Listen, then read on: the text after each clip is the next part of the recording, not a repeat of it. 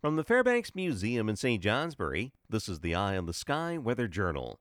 The sun rose this morning at 7:18 and will set at 4:12. Length of the day 8 hours and 54 minutes. Long before the term global warming had been coined, residents of the North Country were basking in the warmest weather so late in the season on this date in 1901.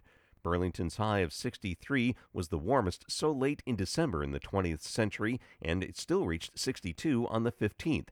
Farther east, St. Johnsbury reached highs of 57 and 61. Nothing like the great warmth of 1901 in our forecast today.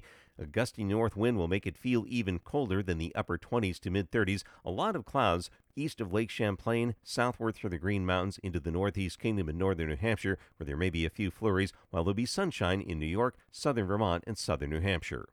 I'm meteorologist Mark Breen with an eye on the sky.